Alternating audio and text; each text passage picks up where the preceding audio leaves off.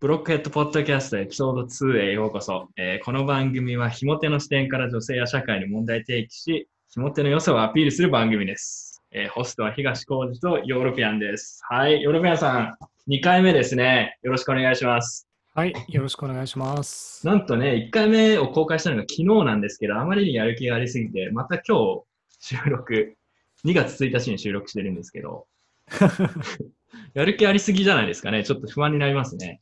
まあ、語れるテーマが無限にありますからね。無限ですよ。はい。ひも手はね、何もやらなくても勝手に無限にネタを提供してくれるという素晴らしい性質がありますからね。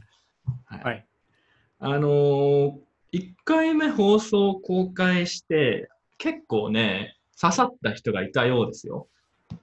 まあ、主にこの、なんだろう、ビットコイン界隈というか、はい。この業界で、まあ、働いてる人たちや、まあ、その周辺の人たちに、こう、刺さりに刺さりまくったという感まあ触がありますけど、そうですね。刺さったのは嬉しいような悲しいような、ちょっと混ざ混ざったところはありますけど、あの、コメントをいくつかいただいてまして、えー日本人女性と結婚できる気がしないとか、本当にそういう余計なお世話的なコメントだったりとか、あとは、あの、金融系の方ですかね。金融マンですよ。あの、トレーダーとか。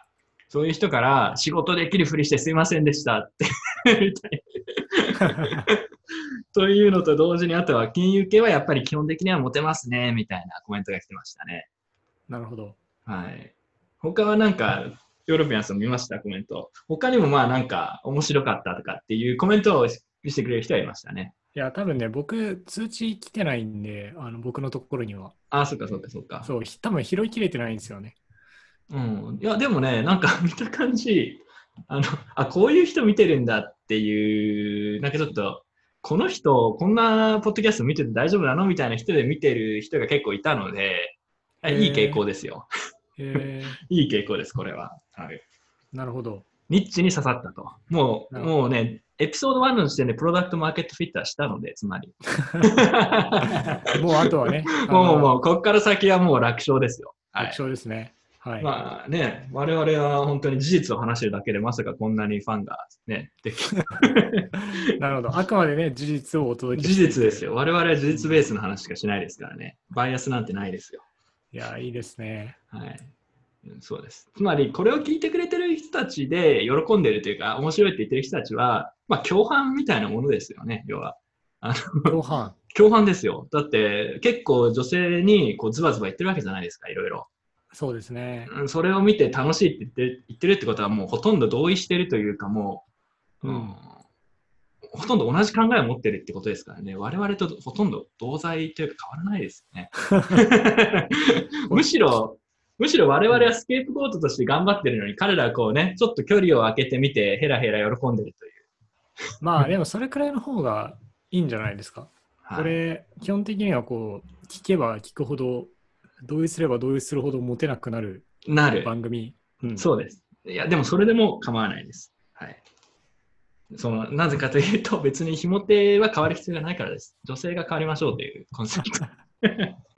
なるほどね。はい。変わるべきは、あくまで女性の方だと。そういうスタンスではやっいて、いくわけですね。もちろん。はい。で、ひも手はもう普段からいろいろ社会に迫害されてるので、あのこの番組くらいはちょっとこう、肩を持ってあげたいなというところですね。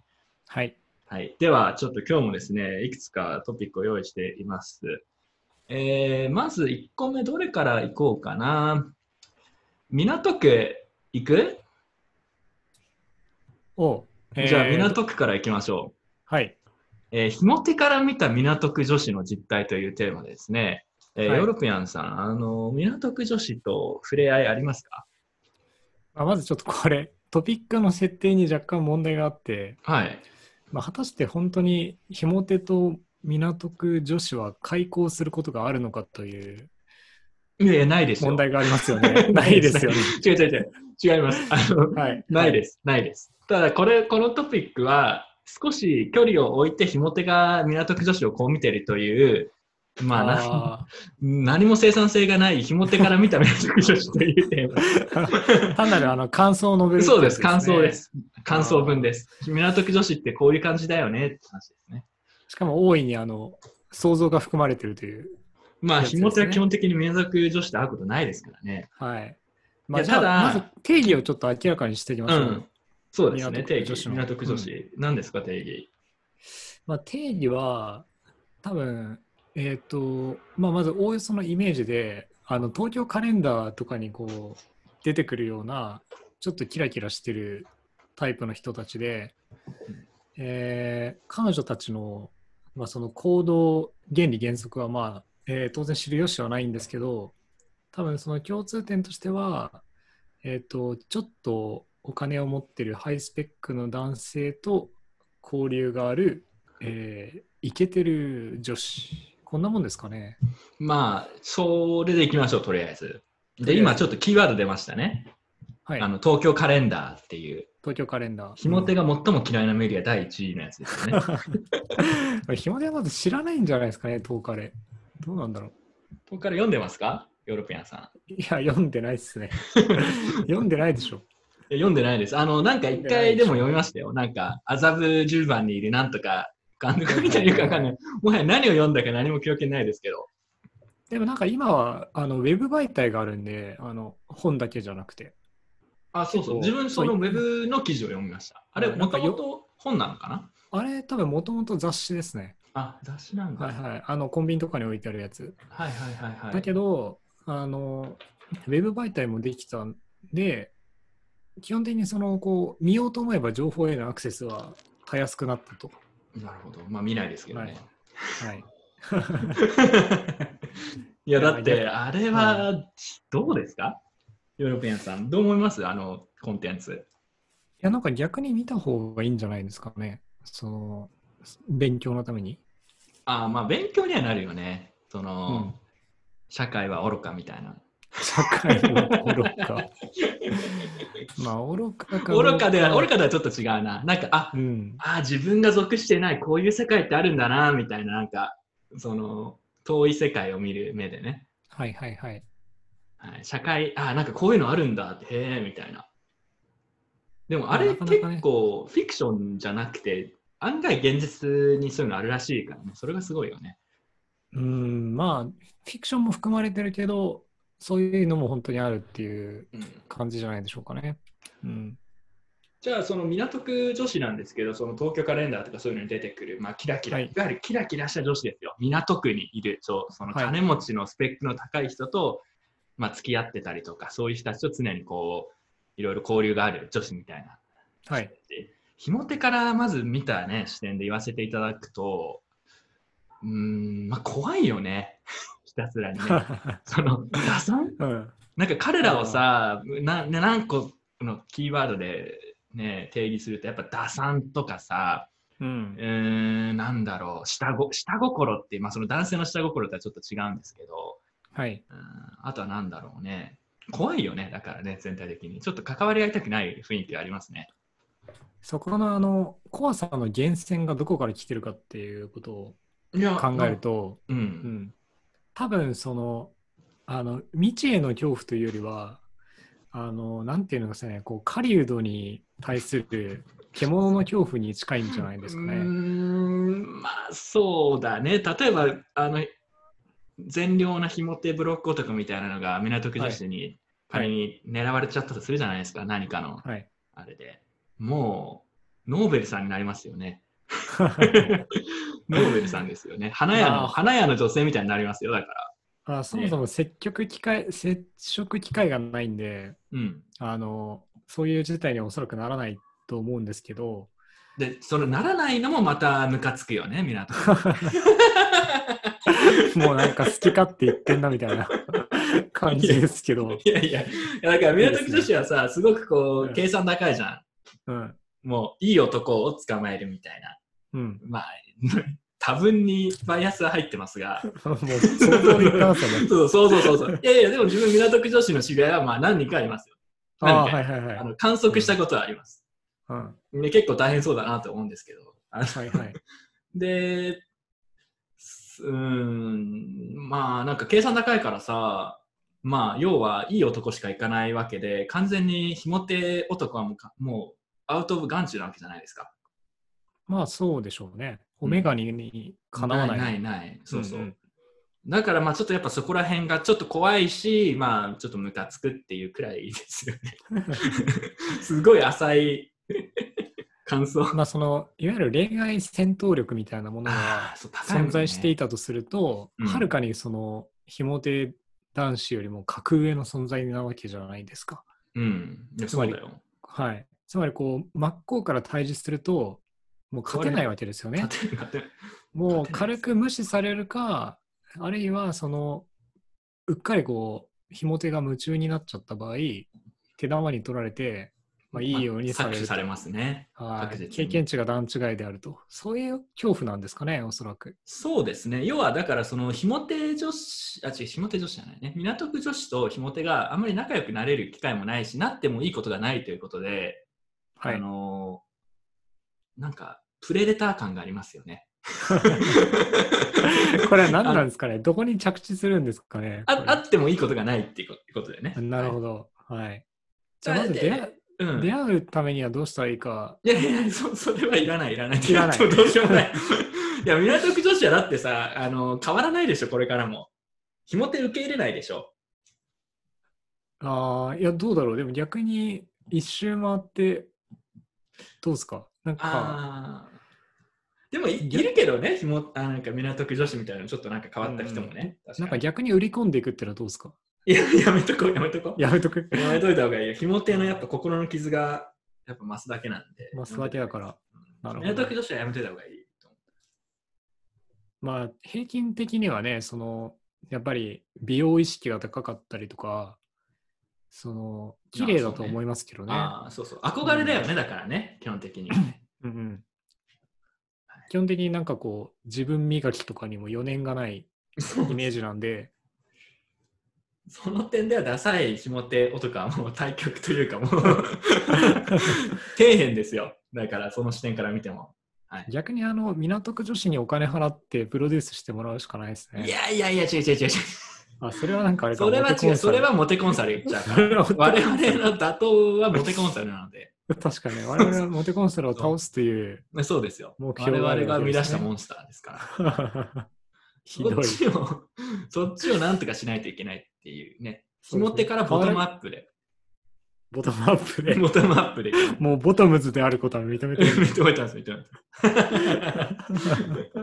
ボトムであることはもうね受け入れていかなくちゃいけないと思う、はい、はいボだトかムらズですね。どそうこのコンセプトでも言うとしたら港区女子とかはあのトップじゃないですか逆に言うとはい。なんだけど頂点ですねうんトップだと思うし本人たちも持ってるんだろうけどで次のトップにじゃあ行くんですけど、はい。えーモテる男と付き合う女性は不幸になるんじゃないかっていう説ですねああ。港区女子しかりまあその不不幸になるの定義ですよね。どんな不幸が想像されますかいや例えばまあ男に騙されたりとか騙される。うん騙されて、なんか港工事さんに騙され る。港工事さんに騙される。あー、まあ、嫌な目に遭うと。そうですね。そうあー例え例えばよく聞くのが、えっと、港区おじさん的なのと付き合ってたら、あのー実はね、あの既婚者でしたとかさ。ん待ってください。あの、港区おじさんという概念は、はい。そもそもいわゆるこう、パパ活的なことをしてる男あ性ーっていう認識なんですけど、だかはいはいら、うんもともまとあ既婚者って分かってるとか、そういうんじゃなあくあそれだったらいいんですけど、て、はえい。っと、まあ、他にもまあいろいろパターンがあるじゃないですか。あのだ独身として近づいてくる港区に住んでそうな、まあ、おじさんじゃなくてもいいですよ。まあ、例えば30くらいの人とか。 30ぐらいのちょっとイケそうイケそうそうそう、いけてる、例えば事業家的な、よくわかんないですけど、はいいはいるじゃないですか。弁護士とかなんかは、なんでもいいですよ。の。うん。トレーダーでもなんでもいいですよ。はい。で、そう、 まあそうね、いる、いるじゃないですか。たまに逮捕されたりとかもありますけど。たまに。それ特定の人物で すよね。特定の人物だよね特定の人物とかではないです。たまにそういうこともありますけど、はい。まあ、いるじゃないですか、港区にはそういうタイプが。そうですねで。そういう人を信じて、で、付き合うと、あれ、実はこの人、彼女何人いるのとか、この人実は結婚してるじゃないのみたいな。パターああ。はい。だかまあでもそれら、はあれですね、ピュアな方のひ女性ですね、なんか港区女子っていうよりは、うん。もうちょっとたまたま出会っちゃったピュアな方の女の子かな。うんと思うじゃないですか。はい。それがまた港区女子のちょっとやっぱね、あの興味深いところでね、その、い、はい。や、これはきっとそうなんだろうな、やばいんだろうなっていうのをね、うすうす分かってるのに分かってないふりして突っ込んだりしますからね。なる ほど。それはもう自業自得なんですけど、ある意味。はい、だからやっぱあんまり幸せになってるパターンはあんまり見たことがない気がします。まあ、あんまりって言ってもさ、そのサンプル数がさ、1とか2とか3とか N イコール3あんまはちょっと少なすぎますね。何も科学的な根拠はないですけどね。ただ、えっと、その定義でいくと、これ、あの、今回のその、命題自体に、はい。あの、ふ不幸になる要素がそもそも含まれてて、うん。えっと、モテる男性っていうことは、つまり、まあ、相手がいるとか、あるいは複数の女性にアプローチされてる男性だから、うん。そこに行くっていうことは、その、結果的に自分が、こう、そのレースから脱落して敗北したりとか、そうですよ。ままあ、あるいはそもそも初めから負けた状態でスタートするっていう可能性はあの全然あるというかむしろその可能性が高いいや、おっしゃる通りですよ。あえては言いってるから、そうです。初めから負けてますねそれは負けてるんですよ。だからう、んバカだなと思うんですけど、その、 いや、だからなんかその、ちょっとそれっぽい言葉で言うと、レッドオーシャンに自ら突っ込んでいってるわけじゃないですか。で、まそあ、の、そういうことになりますね、うん前回話した統計的に3%以下なのになんでその上に行けると思って行こうとしてるのって話にちょっと近いところがあるんですけどなぜレッドオーシャンに自分からわざわざミスミスさ突っ込んでいって勝てると思ってるのっていうところなんですよね。なるほどうはいーんまあまあそれはでも男性も結構比較的可愛い女性にみんな群がるっていうのは一緒だからなあれはでもあの 女性のそのね薄々感づいていってるのとはちょっと違うもう少し動物的なもっとしょうもないもう ちょっとしょしょうもないもやうつ。ちょっとしょうもない反応だと思うんです よその本能的な反射的なやつですよ。あ別に特に何もそこに考えはないですよね。ーなるほどね。うん、別に信頼してる。るとかじゃないじゃないですか。あの、一つ多分言えるとすると、男性の方が、まあその、可愛いの基準が、まあ割と人それぞれバラバラで、なんていうのかな。なんだかんだちょっとばらける気がするんですけど、 うん。その、モテる男性は全然ばらけてないんで、確かにモテる男性はばらけないね。言われてみると。うんだから、その、女性側の好みの多様性がなさすぎて、ああ、なるほどあね。のレッドオーシャンのそのレッドの濃度が高すぎる確かに気。はする、うんうんそれで不幸が生まれやすいのかなそうで、不幸な女性多いじゃないですか、そういう展開で。だから、だから違う。で、こっから、じゃあちょっとコンセプト戻しますよ、少し。はいはいはいはいだから、ひもてと付き合いやって言ってるんですよ。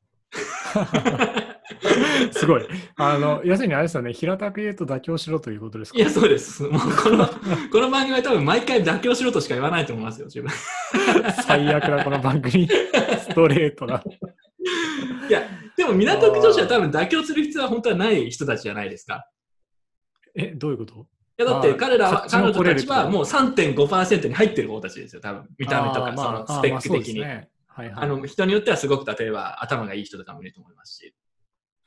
ただこれだから面白いのが3.5%に入ってる人も不幸になる。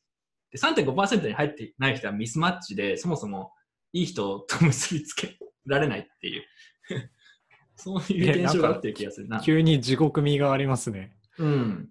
地だ獄から、すごくスペックが高い人はいい男性に行くんだけど、そこにさ、あの、勘違いしてる女性たちも含めて、みんなそこに行こうとするわけじゃん。あそーのひも手を見てないから。集中しちゃってるよね。そう。だから、あのーそういうのも考えると、港区女子でも平均女子でも、やはりひも手に行くべきなんじゃないかというこう仮説が 生まれる。すごい若干無理やり感がね、すごいけど。無理やり感あるけど、まあ要するに人気店に並ぶなと。空いてるそうそうそう。お店に行けうんということですか。まあそんな感じですよ。だって、モテる男はさ、だってもうね、ヨーロピアンさんも言いましたけど、もう選択肢あまたなわけじゃないですか。はい。で、はい女性のその過剰な自信もあっても、いね、求めてもないのにどんどん来るみたいな人さえいる。うんうん。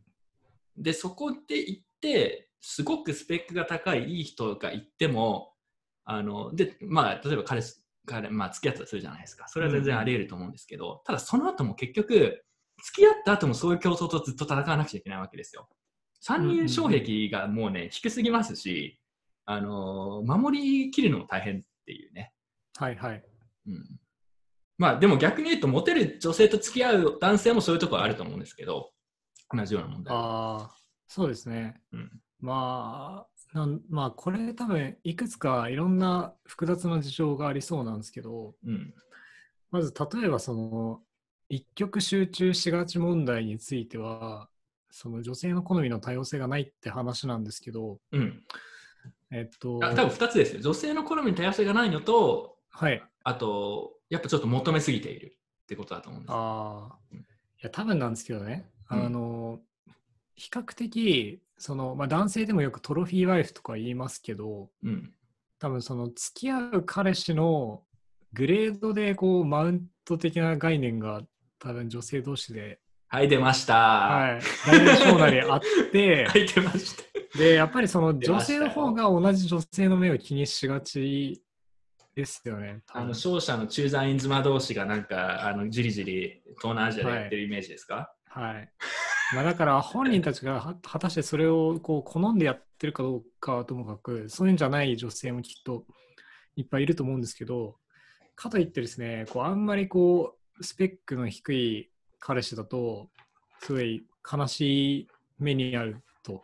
まうあんそうね社会生活を送る上ではねなんか自分は満足してるんだけど他の人からなんかちょっと嫌なそこうそとう、とやかく言わわれたりとか。そうねそれは嫌嫌でなす気分ねになるみたいなのがあってその本当は別に私この人でもいいんだけどみたいなあでもどうだろうかなり今妄想で言いましたねうんだまあ、うん言いたいことはなんとなくわかりますでも女性の方がそういうプレッシャー男性よりは高いのかもしれないですね特にねだからまあ結果的にその紐手と付き合うぐらいだったらまだ一人の方が例のマやつシでみたいす。な例の展開です ね。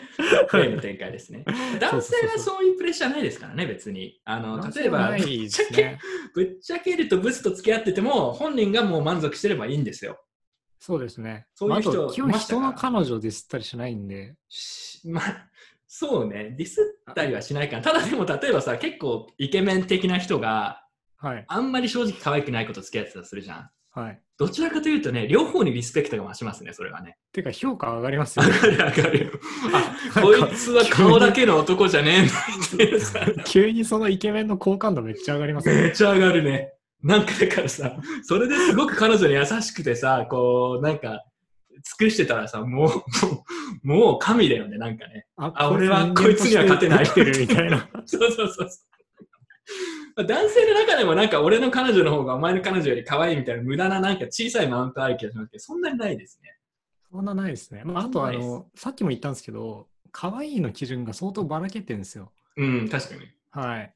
あのね、あの女性が多分想像する以上に、男性のね、こうビジュアルに対する評価って、あの、分布がすごい、テールがやばくて、テールがやばいってうんテールがやばい。くて、多分その、全女性の8割から9割ぐらいをカバーしてるんですよ。おそらく。うんまあ、。要するにストライクゾーンが広いって話なんですけど、平たく言うと。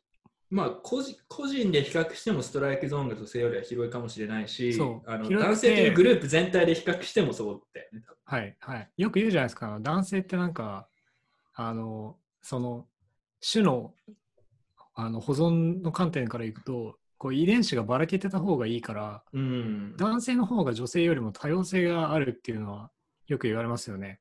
あのどんな動物でも。ああ、なるほどね。はい。男性側の方でなんか遺伝子の多様性を確保するみたいな。で女性は安定してる方がいいから、まあなんかいわゆるその天才と大バカが両方とも男性に現れるっていうふうに言うんですけど、うんなるほど。なんかその観点から言っても多分ですね、女性の好みもすげえ多様性があるんですよ、おそらく。うん。あから男性はね。でも女性ははいはそいうでもないんです、せ生物学的にね。女性は多分なんか良さそうなところに集中するんじゃないですかね。はい、多分なんかね、今ちょっとその話を聞いてて、あの、うんえーい遺伝子操作というかさ、とかに関してそういう記事が書いてあって、誰が言ってたんだっけかな。まあ、いやちょっといろいろ問題があった、あの元 MIT メディアラブの、えー道場一さんかなが記事で書いたんです けど、そうそうそう、まあ問題なね、渦中でやった人ですけど、あの、人間が、例えば自分の子供にはこういう病気がないようにしてほしいとか、例えば見た目はこういう感じでしてほしいとか、身長はこれくらいになってほしいみたいなとか、そういうさ、まあ遺伝子の操作をできることができるようになるわけじゃないですか。てかまあすでにできるのかな、ある程度は。うんそういうのを人間がやり始めると、すごくやっぱ平均的なものになりすぎて、種としては良くないみたいな、そういう議論があったりして、まあ、ちょっと今の話を聞いて少し思ったんですけど、そう。要はだからそれくらい結構趣味がばらけてたりとかさ、あの、ば なんかなんだろう、感覚のバグがあった方が本当は人間としてはいいんだろうけど、まあこれもね、また女性がね、そういう、そういう、こうね、 女性のせいにするのがよくわかんないですけど、 何いでもやいそやここに持のって番くるん組だけ的どに。はね、あの正しい立ち回りですよね。 そうですね。男性はだから、その種のためにね、そのストライクゾーンも広いのになぜか女性はこう港区おじさんに集中するという、この哀れな姿です よ。いや、待って、港浩二さんに集中してんのかな そう、わかんないけど。わかんない港区おじさんって俺そもそも、あ、でも港区おじさんも見たことあるよね。いるよね、なんかね、そういうのね。ああ、まあ、そうですね。ある意味、その僕も仕事でお客さん。港区おじさんなんですかああ、まあ、その資金調達とかするときは、うん。ああまあ、いわゆる、そういう、ま港区おあ、じさん。事業、事業をやってる人とか、うんまあ、あるんで、うん まあ、そういう意味だとそうですね。うんどうですか面白い人が多いですかあーどうだろう。まあ面白いですね。面白いっていう意味だと、その要するに、まあ、その女男女関係のことは一旦置いとくとしてうん。あの、普通に仕事ができる人が当然いっぱいいて、うんうんうん。、で、そういう人ってやっぱりその、なんていうのかな、日常のいろんなことに対する考察も深かったりとか、うん。あとその、 まあ、ニュースっていうか、まあ、時事時事とかにもすごいうん。あの詳しいんで、うん。そういう意味だと、その、まあ、ある意味、ブロック男的な人たちと相性がいいと思いますね。じゃあ、いいかそういう意味だとそっかうん、相性いいと思います。ちょっと待ってください。それで言うと、自分が前回言っていた、その、まあ、仕事が、モテない人は仕事ができないっていうのはおかしいと。で、モテるやつは仕事ができるわけではないって話をしたのが、もう完全にこう、まあ、逆を反論されてしまったということですね。 港区おじさん系は、あの仕事もできるし、えーモテると いうことですからね。まあ、あの、そのビジュアルで売ってるわけじゃない、まあ、いわゆるその、イケメンでモテてるとかじゃないうん人って、やっぱ、普通にその人間的な魅力はありますよね、やっあぱーまあ、剛力あやめさんとかですかね。り。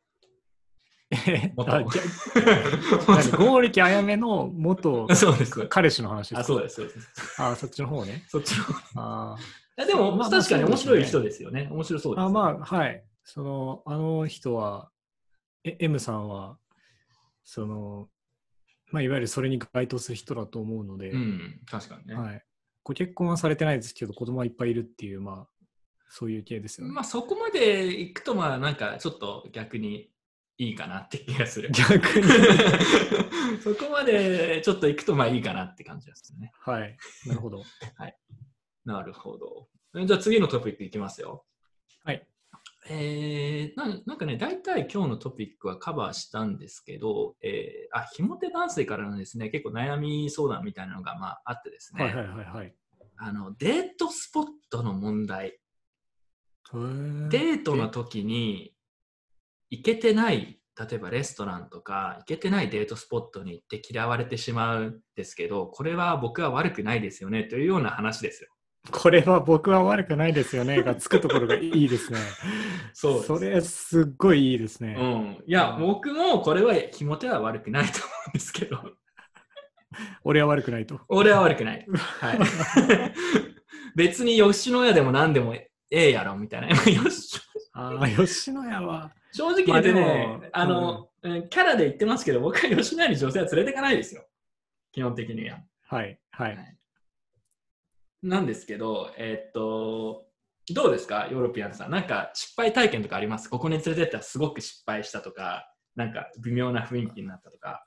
ああ、そうですね。まあ、ありますね。あの、えっとですね、あの、サンシャインシティあるじゃないですか、池袋の。ああ、知ってます、知ってますはい、わかります。で、結構、まあ、なんかいろいろデートコース考えてて、あの、プラネタリウムに行った時があるんですよ。えっと、良さそうじゃないですか、プラネタはリいウム。はいはい。よくある。で、あの、サンシャインシティのプラネタリウムって、あの一番上のフロアにあるんですけど、うん。あのサンシャイン水族館と同じフロアなんですよね。はい。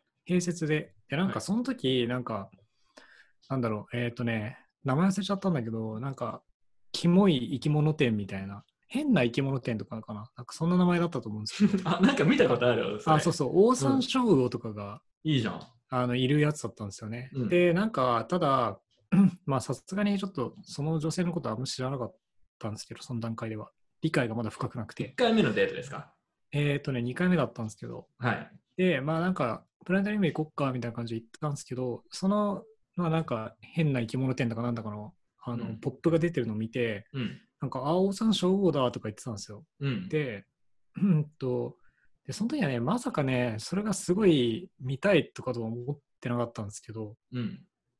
ので、スルーしちゃったんですけど、うん。あのですね、後でよくよく聞いたら、その子はそういう生き物めっちゃ好きで、うんなんか、すごい行きたかったんだけど、それはなんか僕が一切察することをできずに、うん。完全にガンスルーして、うん。あの、割と決めたコース通りに行ってしまったっていう、臨機応変に行けなかったと。そうですね、応用力が足りなかったというか、で、で結まあ局、そのことはうまくいかなかった。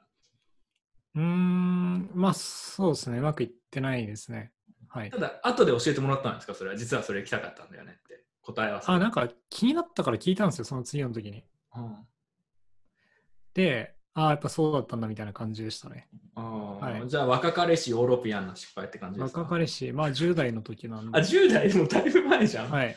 10代か。でも10代でさ、なんか水族館とか、まあプラネ大タ学リウムと生ですからね、10, 10代でなすんかちょっと田舎出身の私からすればちょっと混ぜてるなという感じはし ます、ね。いやでもなんか、定番じゃないですか。ど定番じゃわないでかするか。わかる。土定番。はいい、や、土定、違うんですよ。そのね、はい。モテ、モテ系のやつは土定番を恐れずにいけるのがすごいですよね。あー変化球をいかないと。変化球を行くときは行くんだけど、あえて行かない。あで、そうそうあそーう。で、変化球が欲しがってるんだろうなっていうのは、まあ、こう、察していくと。うんうんキモいキモいなんとかだよみたいなね。まあなんか、これだから鉄板っていうのは多分、本当はなくてうん、当然僕らもなんか男だって、その多様性があるわけじゃないですか。こういうのが好きなやつ、こういうのが好きなやつって、こうみんな、やっぱ、あの趣味、趣向はそれぞれなんで、うん。あのちゃんと相手の女性からうまくこうヒアリングしてあの決めていかないといけないっていうのは多分本当はあるんですよね。はい、聞いてください。あの、それはね、はい無理です。 無理ひも手から言わせてもらいますけど、あの、無理ですよ、そんなの。これ今日、女性に言わなくちゃいけないことはね、その男性に察してほしいってよく言いますし、わかりますけど、えはい、やめてください。 やめキモい店に行きたきゃ、キモい店に行きたいって言えばいいじゃないですか。まあでもじょその女性がもう、まあ、その時は、まあ、僕も19でしたし相手も若かったんですけどうん。あの多分それがあんまりなんていうのかな男性からどう見えるかっていうのが分かんなくてちょっと遠慮しちゃったんじゃないかなと思ったんですよねその時は。あーなんかあそういうこと言ったらなる惹かれないかなみたいな。ほどねいや、わかんないですよね。聞いたわけじゃないそけうだどね。。た例えばさ、相手が結構相手に好意があったとして、うん。で、まあ、一般的にはなんかそのキモい店行く女子ってどう思われるんだろうみたいな、ちょっとなんかそういうオーサンショウウオ好きってどうなんだろうみたいな。これがサンリオピューロランドだったら言えたかもしれなあいけど。ー来ましたね。ここで来ましたよ、アピールポイント、ひも手の。ひはも手はですね、こういう変化球全部受け入れてくれますから。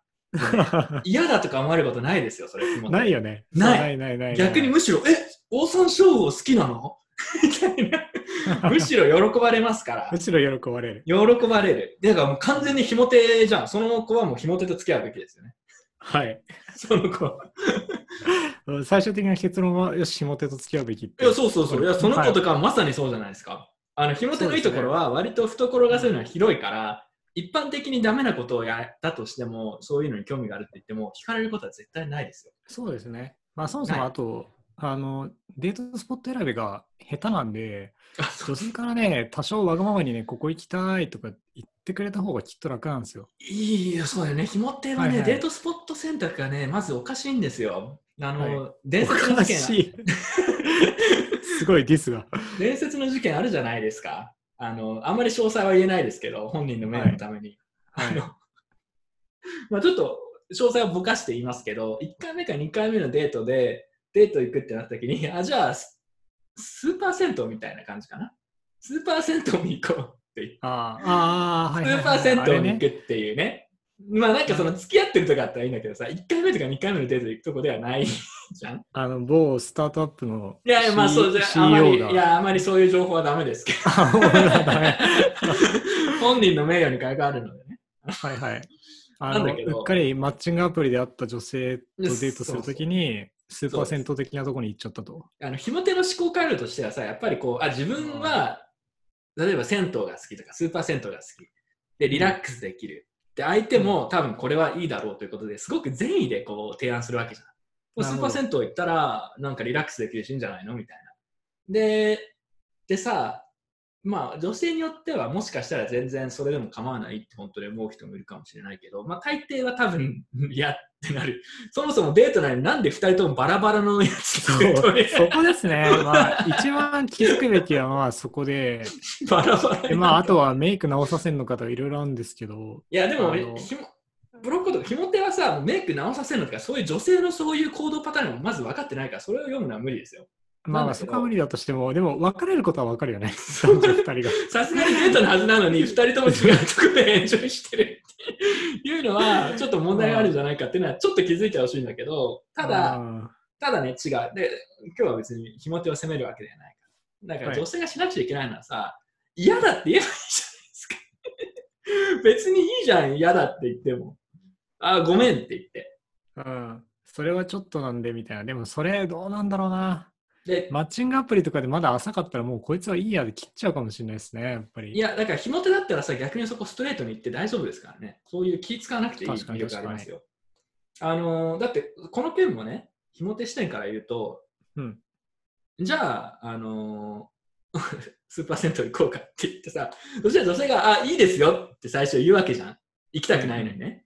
うん。で、そうすると、あのー我々は非常にこう、なんて言うんだろうね、あの善良なので、あ、いいよって言われたら、あ本当にいいんだって思うわけじゃないですか。で、いいけど、でも私はなんかちょっとこう、まあちょっと体調が悪いから入れないかもしれない。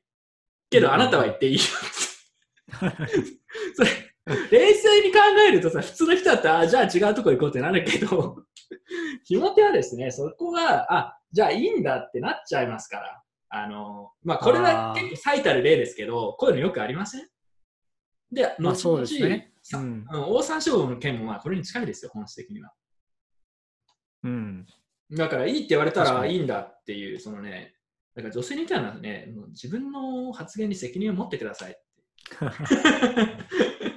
あくまで女性にね、責任を。そうそう、いやだって、うんいや、まあね、文化的にそういうの、日本がそういう感じじゃないってのはよくわかるんですけど、ちょっとさすがにこれは文化的にひも手差別なんじゃないのって いう、ジャパニーズカルチャーをさ、ちょっと思っちゃうよね。なんか、いくつかそのハードルがありますね。あの、まず、例えば、えっ、と、その某さんみたいに、マッチングアプリとかで出会った場合、まあ別にまあマッチングアプリじゃなくてもいいんですけど、うん、出会ったばかりの場合って、お互いのパーソナリティをあんま知らないじゃないですか、はいはいはい当はい然は。い。だからまあ、この人はひも手だからこういう提案しちゃうんだなみたいな、そのある意味こう割り引いて考えてくれるところがないと思うんなでいすよ。ね、ないね。そだうからそういきいなうり許しそのの心ないよね。ジャッジでいきなりスーパー銭湯とか提案されたら、うわーってなって、もうそこで切るんだろうね、きっと、切ねる。終わりだし、うんそれは仕方ないと思いますね、ある程度。だってなんか、すごい仕方他ないに、例えば、あ要するに、 あの、それだけ、あの、御社の心を持つだけの理由がないからじゃないですか。なんかそのバックグラウンドが必要じゃないですか。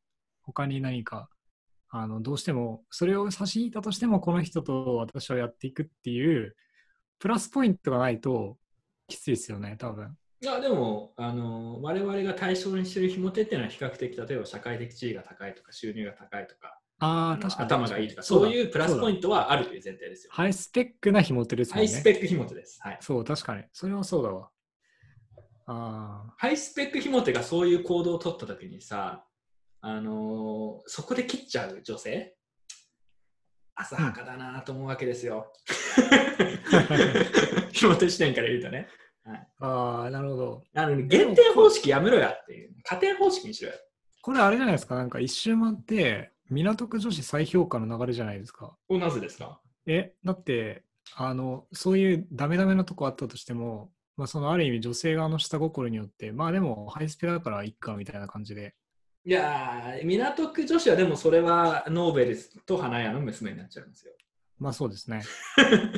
そ それれはは多そ分う真実ないみたいなのはないですよ。実内は、ないです。まあどう かな、まあ、入り口がそれでもなんか、可能性はゼロではないですけそどう。頑張ってこうんううまく真実の愛を育んでいけば、その可能性なくこういきなり切られるよりはそうね可能性があるんで、いやでも港区女子は別にそんなの我慢しなくてもそんな弱点がなくかつ頭が良くて金がある人を狙えるから別にいいんですよ。いやだからそれはあのさっき言ったじゃないですか、レッドオーシャンだから、まあまだでも港区女子変わらないでしょ。もうなんか港区女子は別に何も知らないのに勝手に断罪してるっていう。 僕はそもそも言いたい放題港区が港区が嫌いなんですよそもそも。 あーなるほどね。は いはい。港区が嫌い。ははは うんああなるほど。えっと、何の話でしたっけすいません。えっと、あまあ結論としては、まあ、多少デートスポットを提案されたのが微妙だったとしても、そうそう。うん広い心を持って、そなんか逆提案するくらいのう、そうです。て優しさを持ってくれという、まあ、あれですね、下から目線のうん、願いということですね、やそうこれは。あとは別にそん我慢しろとまでやらなくても嫌だったら別に嫌って言えばいいじゃんっていう至極まあシンまプあ、そルうなですね話。。まあ、それはコミュニケーションの問題だから。そううんうんうんなんかね、そのまあ、ちょっと話を広げると、まあ、さっきも言いましたけど、あの男性にさしてほしいっていう話、別にこれは1回目のデートとか2回目のデートじゃなくて、付き合ってとかからもそうだと思うんですけど、これはもう永遠にやっぱり無理なことなんです よ。うんうあのん無理ですよ。だから無理なことを前提で相手を選んでるのがやっぱおかしいですよ。で、男性がね、そうするとできる人は最初はそういうの頑張りますよ。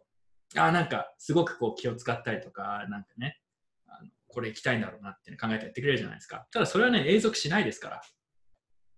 ああ、確か無に。理ですよ。永続はできないですから、逆にそれを前提に考えてるのがおかしいですよ。確かに。 うん。だって男性も最初は頑張りますよ。そりゃそうですよ。 ただ付き合い始めると重要なのはそのそういうことではなくてい一緒にお互いってこうねこうリラックスできるかとかさ、まあ、お互いをなんかね、あのちゃんと理解した上でなんかまあ悪いことがあっても許すとかさそういう話だと思うんですけど、なんか私の気持ちを考えてっていうのはねよくわかるんですけど無理ですよっていうなんか永遠のテーマなんですけど永遠のテーマだね。永遠のテーマなんだけしかど無理も、ではいす、はい。はい、無理結構もうなんか、付き合うとこまでは行ってる前提なんだなと思って。あ例えばですよ、その前もそうですよ、例でえも。だってその前なんてもっと無理じゃないですか。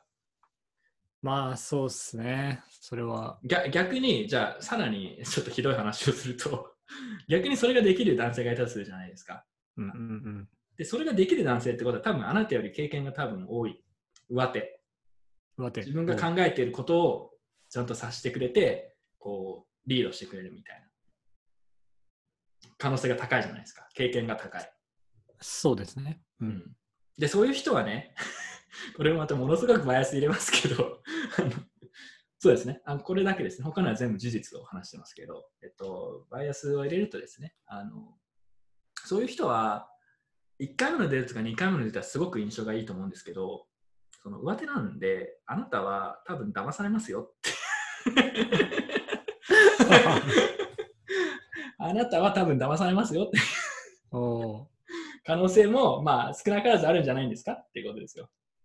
ーなるほど。そういうことが他の女性にもまああれ簡っすね単にできますから。要するに、あの、ダメなやつは、ある意味、その裏がないから、その女性がコントロールしやあそうそすいうってそういう意味で、それは本当にいいかもしれない。本当。いや、正直、正直なの。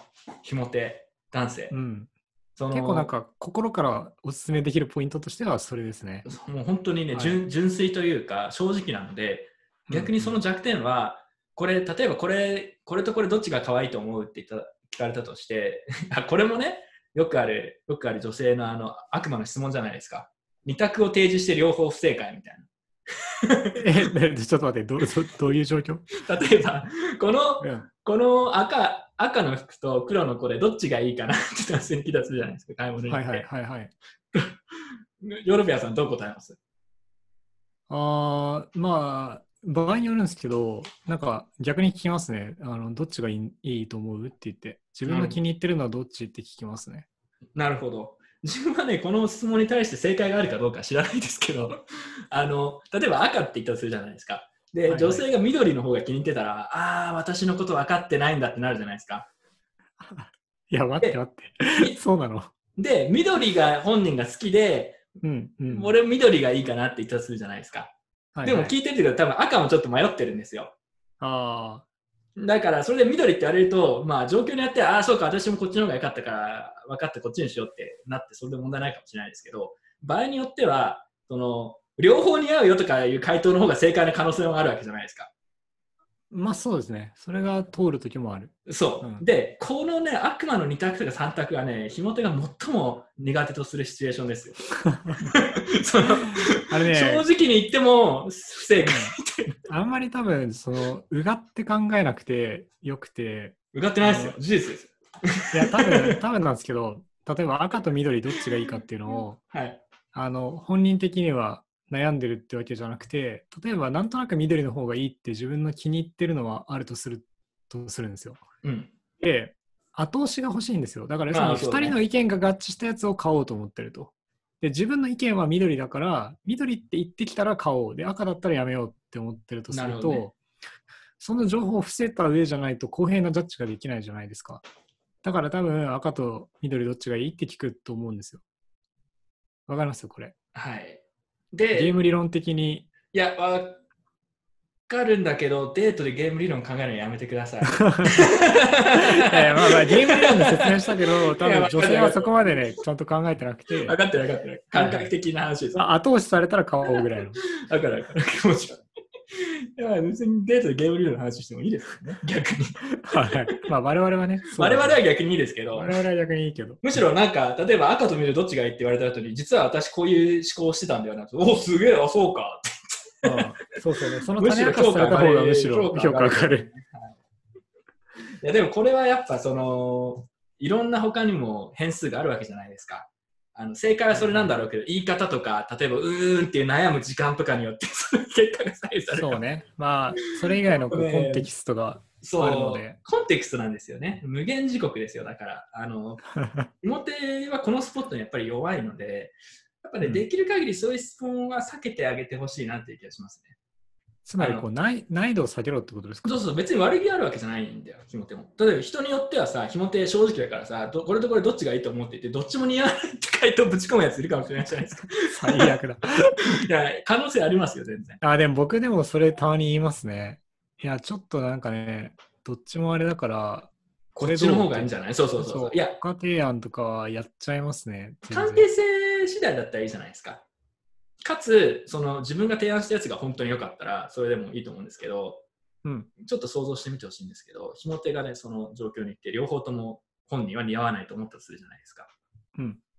そしたら、うんこれ、これとこれ、赤と緑、どっちがいいと思ううん、いや、どっちも良くないかな。 こういう感じで言うんですよ。 ああ、それはちょっと、。こういう感じで言うんですすよ。それは良くない。興味なさそうに多分どっちも良くない。最悪。あーだからそれはあれだね、なんかコミュニケーション能力がいや、そそもれそも低いって話いや、それ言ったら全てが終わるので、このポッドキャストダメですよ。はいはいうんそうそうそう。あのだから違う、だからコミュニケーションが低いという弱点をカバーししてあげるような行動修正をしてあげてほしいと。はいはいはい。そうじゃないなると、あのほら、今日この放送の収録の前にさ、ヨヨーロピアンさんとルンバの話したんですけど、はいあのルンバは何がいいかっていうと、まあ、自動で掃除してくれるのもいいんですけど、あのルンバを持つことで床に物を置かないようになるっていう行動修正をしてくれるわけじゃないですか。う んあれが非常にありがたいわけですよ。それはそうだねだから、まあちょっとね、無理やり感はありますけど、ひも手もそうで、その、あの、ちょっとそういう工夫をしてくれれば、まあ何事もうまくいくって、逆にしないと、ルンバ持ってんのに、全然掃除できない。ななぜなら床にたくさん物が置いてあるからみたいなさ。そのちょっとそれを取り除くくらいの作業はしてあげれば、お互いハッピーなんじゃないのっていう、ああ、確かに。そういうことなんですよね。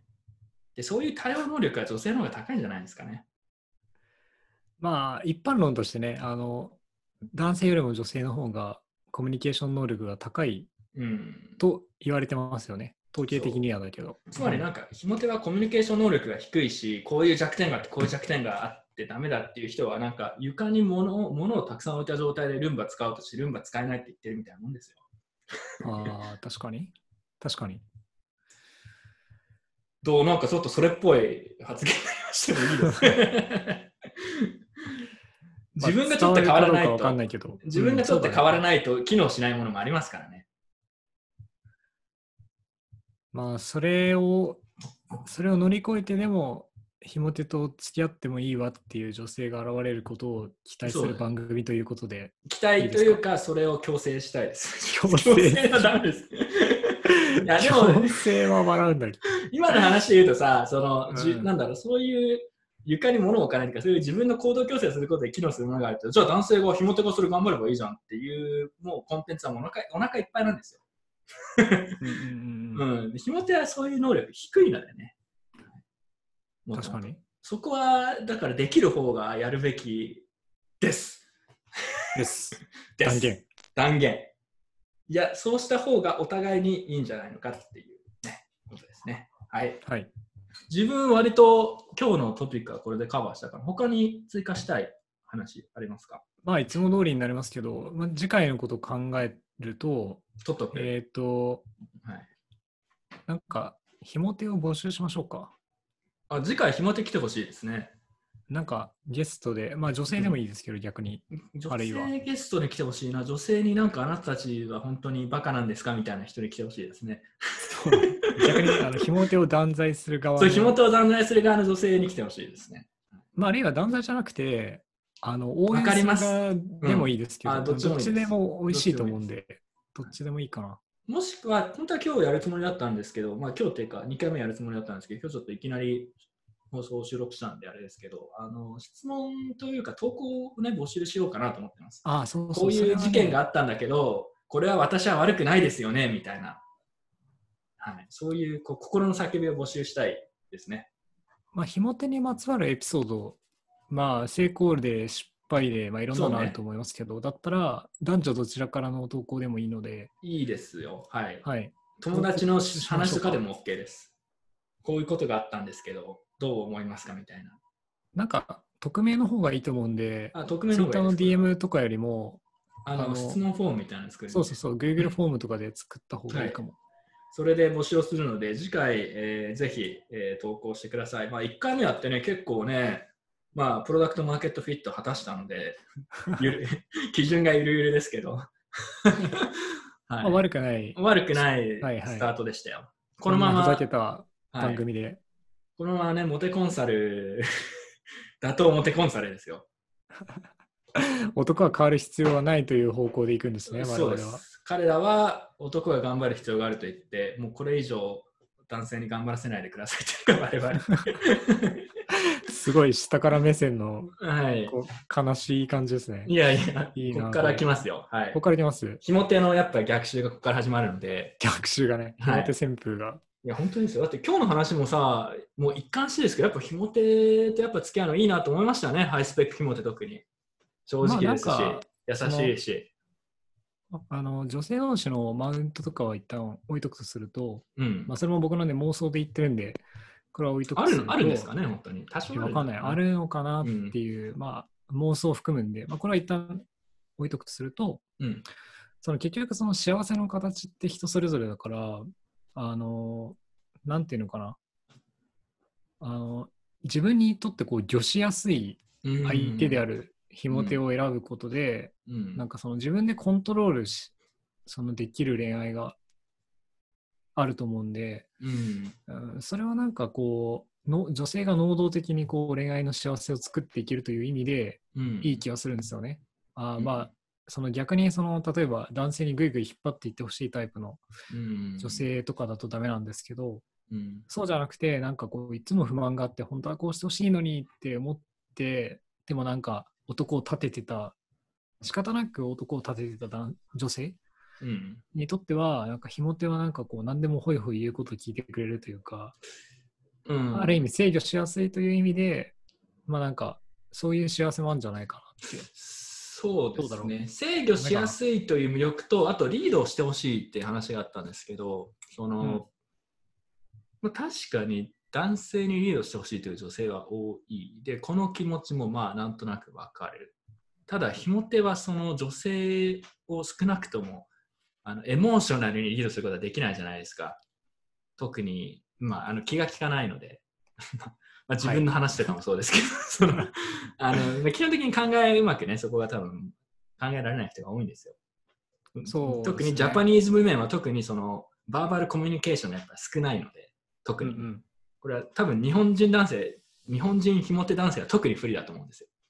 はっきり言ってくれないから。で、あのーで、リードしてくれないからやっぱり魅力がないって思うんですけど、これもさっきのルンバと一緒で、障害物を取れば多分それも含めてやれるようになると思うんですよね。だから、DI、うん、DIY プロジェクトみたいなもんですよ。 ひも手はちょっと自分でやらなくちゃダメ。ちょっと自分で作らなくちゃダメ。ああその全部できた状態のものを欲しがりすぎだよね。なるほど完成品を求めるなちょっと完成品求めてるんだけどさ、あのね、完成品は、まあそうです。ちょっと自分でメンテすればさ、お得に買えるものなんてたくさんあるじゃないですか。もうなんかあのコスパがいいとかなんか でコスパ、コスパの話じゃないですよ。あのバリュー投資的な観点で言ってますね。うーん、まあでも割とそこら辺は現実的に考えてる女性も多いんじゃないですかね。あーまあ競争相手が少なくてうん。かつコスパがいいというか、その磨けば光る磨けば光る。そうそう、いいこと言いましたね。磨けば光る。磨けば光るあなたが磨くのを待っているひも手男性がたくさんいますよということでね、なんかこれ,、はいこれからなんかスキャム恋愛アプリかなんか 出してきたみたい。いいです ね。あなた今すが、っごいあなたが磨くのを待ってる男性がいます、ま、いますみたいうんな。スキャム感ありますね、これ。まあでも本当、まあ僕もそうなんですけど、あんまりデートとかうまくない男性うん。にとっては、うんそのなんか、なんだろうな、そういうこう女性からある程度こうアプローチしてくれるとかっていうのは、あの非常にありがたいことだと思うんで、うんし、まあ僕もそのなんか同志として、こううまく、まあひも手って言い方あれですけど、恋愛ベタな男性にも当然幸せはあってしかるべきだという考えを持ってるので、あーなるほど。はい、なんとなくそこのこうパスになるといいですね、この番組。じゃあ最後にそれだけちょっと確認したいんですけど、あの、今はい、今回ですね、あの、1回目の放送を終えてですね、あれヨーロピアンさんはモテるんじゃないんですかっていう、こう、スキャム疑惑がかけられてるんですけど、待ってくださいどどっから来たんですか、それ。 ヨーロピアンさんモテ系だと思いましたよっていうこう声があったんですけど、スキャム疑惑ですね。はい。え、それはどうなんですか待ってください、それは僕と会ったことがある人ですか会ったことがある人ですね。ああ、会ったことがある人ですし、最近アイコンがウサギの方ですね。ああ、分かった、誰か。あーまあ、でもあれですね、それは、あの、その人はあくまで男性なんで、はい。あの、に認識って、その、多分僕の見た目とか立ち振る舞いの範疇でしかなるほど。知らないと思うんで、確か実際女性を前にして僕がどうかっていうのは、にどうなん観ですか測観測してないですよね。観測がしてないと思いますね、確か観に。測してないんで、うんまあなんか、あれっすよ。あの、まあ、僕もいわゆる理系出身で、はいはい大学も理工学部、はいはいはいはい。なんとなくそういう感じでさせていただけれ ば。まあ環境的に女性は少なかったですよ、じ自分の人あーな生にるほどねはおいいては。うんうんちなえーちなみに中高の時とかもあんまりそういう女性との関わりはまあ全然彼女もいなかったし、ななんなら大学もいなかった。うん本当ですか、うん。まあ、大学はそね女性少ないってからかな言ってましたしそうそうそうそう、大学、まあ同じ学科とかだともう本当に一桁ぐらいしか女性いなかったんで、なるほどあるなあんでるですねまあ、し社会人になってからぐらいですね、まともにそのおー恋愛、まああと全然興味なかったっていうのもあるんですけど、まあ、そういう興興味なかった味ないっていうのも、ないない。あの、全然、今思えばもっと興味を持っておくべきだった。 なんで公開でまあちょっと後悔し始めるんですか、い や、公そ開しれないはなんか反省しますよね。なんか、そういうさ、学生でしかできない恋愛とか。あああ、るそうじゃないねで。すかそれはう、んちょっと、ただね、あの、うん、この話はちょっとやめよう。なぜかというと、ひもとやっぱ過去の俺、これなんでできなかったんだっていうの が一番、 これやっぱりこう、一番ボケ通るやつですから。あの、過去はもう考えなくていいですよ。まあでも別にね、女の子嫌いだったとかじゃないから、うんなんかもっといろいろやっとけばよかったなって、優先順位が低かったのはちょっと後損悔。失ですよね。なるほど。そうそうそはい。わかりました。う。じゃまあというわけでねはいあの全然恋愛豊富じゃないですよ。あ、僕はい。わかりました。うんじゃあ、スキャム疑惑はこれで晴れたということで。はい、スキャン、スキャンってなんだ別にひも手じゃないと出ちゃいけない番組じゃないですよね。うん、まあそうですかね。はい。わかんないです。まあ、女性に対する不満とか。はいはい。はい。えっと、まあ一応、今回ここまでかな、そしたら大体多分1時間くらいなので。次回はですね、まあまだトピック考えてないんですけど、この放送やる前にちょっと考えてたのが、えー、帰国子女スラッシュ、ハーフひもての現実。 あの、何です国際経験があるからモテるは嘘だみたいな話。あーあー、でも確かになんかこれはね帰国子女って、本当にスキャムですモテよ要。素っぽいもんね。うん、これでも次回、次回に取っときます。ちょっと長くなるので。本当にスキャムですよ、これは。 あとは他にトピックなんかあったっけまあまあ、あの次回もまたこんな感じでね、あのーこういうネタはもうあと100回分くらいは余裕でトピックのストックある気がするので、えー何かまたトピック提案とかあればぜひしてください。ああ、しかも今回できなかったけど、気持ち男性を落とすにはどうしたらいいかっていう質問が来てましたね。まあ次回話しましょうか。はい。というわけで、はいえー今回は以上です。というわけで第2回収録して、えー面白かったらぜひ Twitter とかなどなどでコメントをしてください。えーフィードバックをいただけるとまたやる気が我々も出るので、はい。また次回やりましょう、プロピナさん。 時間の時に。はい。またやりまし失ょう。敗失敗したら3日後くらいにまた収録することになりますけど、まあちょっと反応を見ながら。はい。では、 ブロックヘッドポッドキャスト聞いてくれた人たちありがとうございました。では次回また会いましょう。さようなら。はい。ありがとうございました。さようなら。